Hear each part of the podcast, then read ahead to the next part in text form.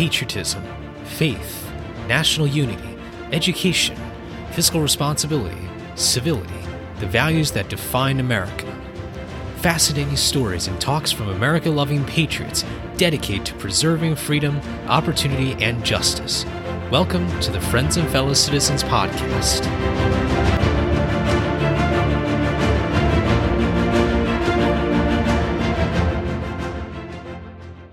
Hello, and welcome to another episode of Friends and Fellow Citizens. I'm your host, Sherman Tylowski, and today I've got a brief episode for all of you, but I think it really encapsulates how I believe we should be moving forward together, uh, not just as a community here on Friends and Fellow Citizens, but as a nation. This week, the Senate will begin the impeachment trial for former President Trump regarding the article impeachment uh, with regards to uh, the, in the insurrection on January 6th. I'm not going to really get into the inner politics and the uh, workings of the impeachment trial today because I think there's something that's much more important that we need to come together and realize and to have that full commitment. I was listening to a hearing just the other day uh, discussing specifically events on January 6th, and and there are multiple multitude of answers there. Uh, but what I thought was particularly lacking was a vision, a way to move forward. Now, I think in life, one can never imagine uh, these particular directions. You know, Google, I call Google Map directions of life.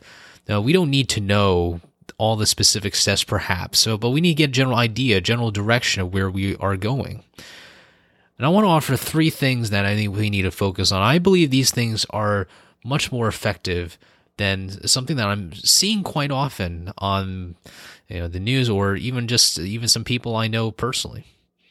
And and that is really just the uh, the frustration and the uh, uh, and the undirected anger towards what is truly at stake at this point. There's people who are calling each other the worst names uh, in the dictionary just so they can try to prove a point or try to claim that there is some kind of hero. Personally, in my capacity, getting a lot of messages from people who really are saying the worst kind of things and they just have no regard for anyone else. You know, it's it's all about themselves. And when ego takes over our politics, that's when we get into very dangerous territory we can't stand for that. I, I won't stand for that. I don't think you will. So I've got three things here to look at. And I think as we progress through these difficult times, through, through a very challenging winter, uh, through uh, obviously a very challenging pandemic, there's lots of things that we can do.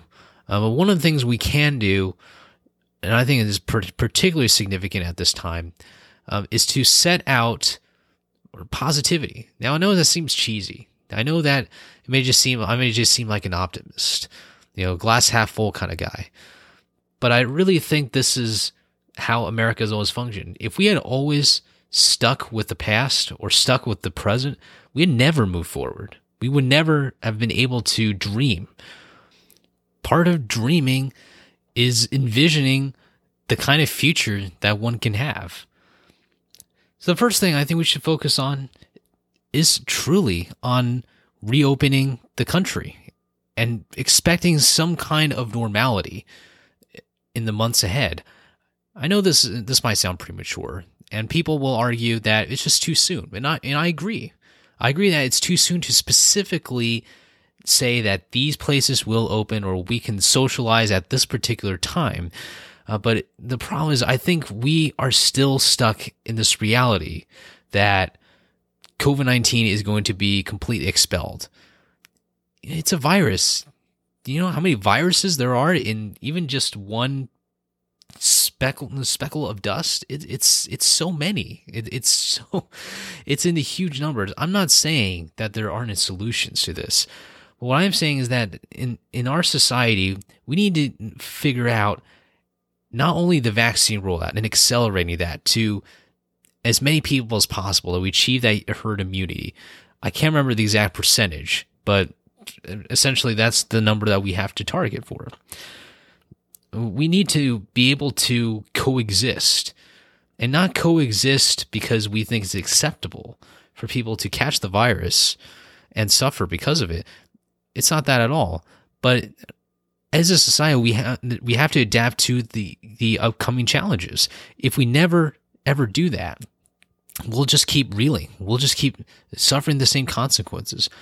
Over time, we become we become an even bigger enemy than the enemy that which we're claiming to fight against.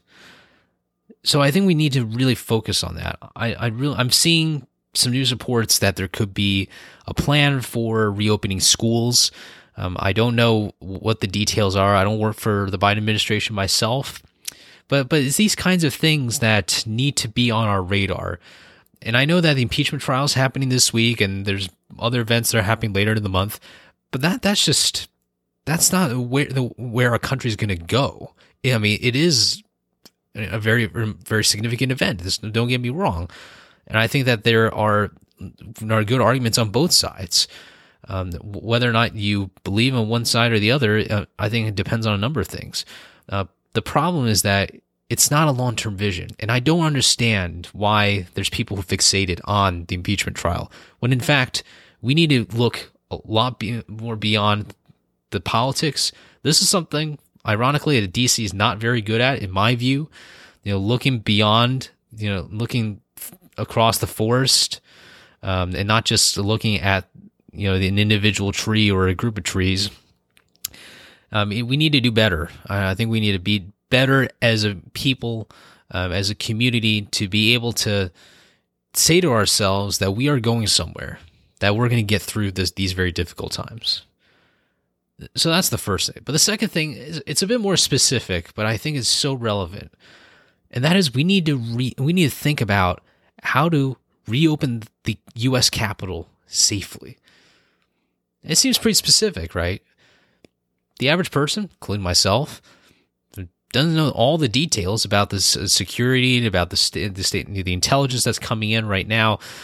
Um, it's it's not it's not ex- publicly accessible, but I do think that something that is right now really really kind of swept under the rug right now is the fact that there's no calls from a lot of people to reopen the Capitol. Again, it might seem early, and I'm not saying we should have, we have to reopen tomorrow. We have to reopen on a particular day, uh, but we need to have those conversations. Because what I fear is that the people's house is locked away from the people. You know, it sounds like a very abstract concept, very philosophical, but I do think that the security perimeter around the Capitol should be placed there when we believe it's necessary. Over time, I think congressional leaders, law enforcement leaders, um, and all those who are in charge of protecting the Capitol. They, they should all have a say, obviously, a very, very important say. And I have utmost respect for the National Guard members who are at the Capitol right now, and of course the Capitol police officers and all the law enforcement agencies, both in the DC area and across the nation, that have supported efforts to ensure that the Capitol is as secure as possible. But I think part of the security aspect involves allowing the American people to enter and to enjoy this amazing building and this amazing institution, an institution that embodies Congress, our legislative body, the one that is outlined in Article 1 of the Constitution. There has to be conversation about that. Um, some some things I would recommend. First of all, definitely understand what the uh, what the events of January 6th mean um, not just to people who were there, including myself, uh, but to uh, yourself and your fellow citizens. Talk to people about their impressions and what they believe should be done. You don't have to agree or, or disagree with them, uh, but just have conversations. Be able to talk it out. I think there's a number of people who might feel alienated. I'm not going to lie that there are going to be people on both sides out who are not are not particularly helpful moving this country forward. On the one hand, you have people who, uh, who are on the left hand side of the spectrum who are portraying the rioters and the criminals out, out there who, uh, who raided the Capitol as someone and somehow mainstream. Far from the truth. That's just that's just not not, not true at all. On the other on the other side, you have people claiming that well the rioters and the looters um, were all on the left wing side of the spectrum. That's not true either. You know, there has to be some kind of way for people to have those discussions so that you eliminate these two really, really extreme views. In fact, extreme views on both sides. Um, but honest conversations have to come out of this. Um, I'm I'm a bit anxious that people might not know the events of what happened on January 6th as much as possible, but I encourage you um, to just anytime someone brings it up, either in a conversation or on the news, just ensure that you're getting the right information. And I'm, I'm confident you will. Um, but for those others who may not feel as confident about the validity of the information you're getting, be there to help them. Um, I know that I think we need to help each other out and ensure that we're we're getting the right information, but we're also having uh, a lively conversation about what needs to be done, what needs to be fixed in this country, and how to move forward. You know, the last thing I would say is that we need to learn how to take responsibility. I mean, I know, I know this is this this may seem simple, uh, but I'm just I'm just astounded by how many people out there with regards to January 6th, but for other many other things as well, where they can't even take a stand. I mean, there's there's been there have been lawmakers and there have been some others in both parties uh, who should be called out like instantaneously, and many of us know that the leadership doesn't believe in these extreme views, but these leaders refuse to condemn these particular individuals. I think the extent to which uh, people with extreme views uh, should, should be um, not persecuted. I shouldn't say that, but uh, to be punished, I think, is very subjective, and I do think that so there's some calls that are just too extreme. I think weeding out particular views uh, should be really, really constrained, and not to the expense of free speech. I'm seeing, I'm seeing events, I'm seeing people with calls to do the worst kinds of things to certain people who may have believed in believed something in the past, but have learned have learned about it and have maybe realized that hey, the other side they maybe they didn't take into account the extremist views on their end and never took any action. Personal responsibility, I think, is a two way street. It's not just society giving giving you the uh, the option to take responsibility or not, or, or vice versa. If particular leaders don't take responsibility, they shouldn't be leaders at all. I really think so. I think there should be challenges to their leadership positions, and they need to be able to defend why they didn't take responsibility. But obviously, some things are a bit out of my reach. Uh, but I want to put that out there for all of you because I love making episodes for all of you. Every single week, I come onto the internet and I explain my thoughts or I listen to others who have done extraordinary things already in in their lives.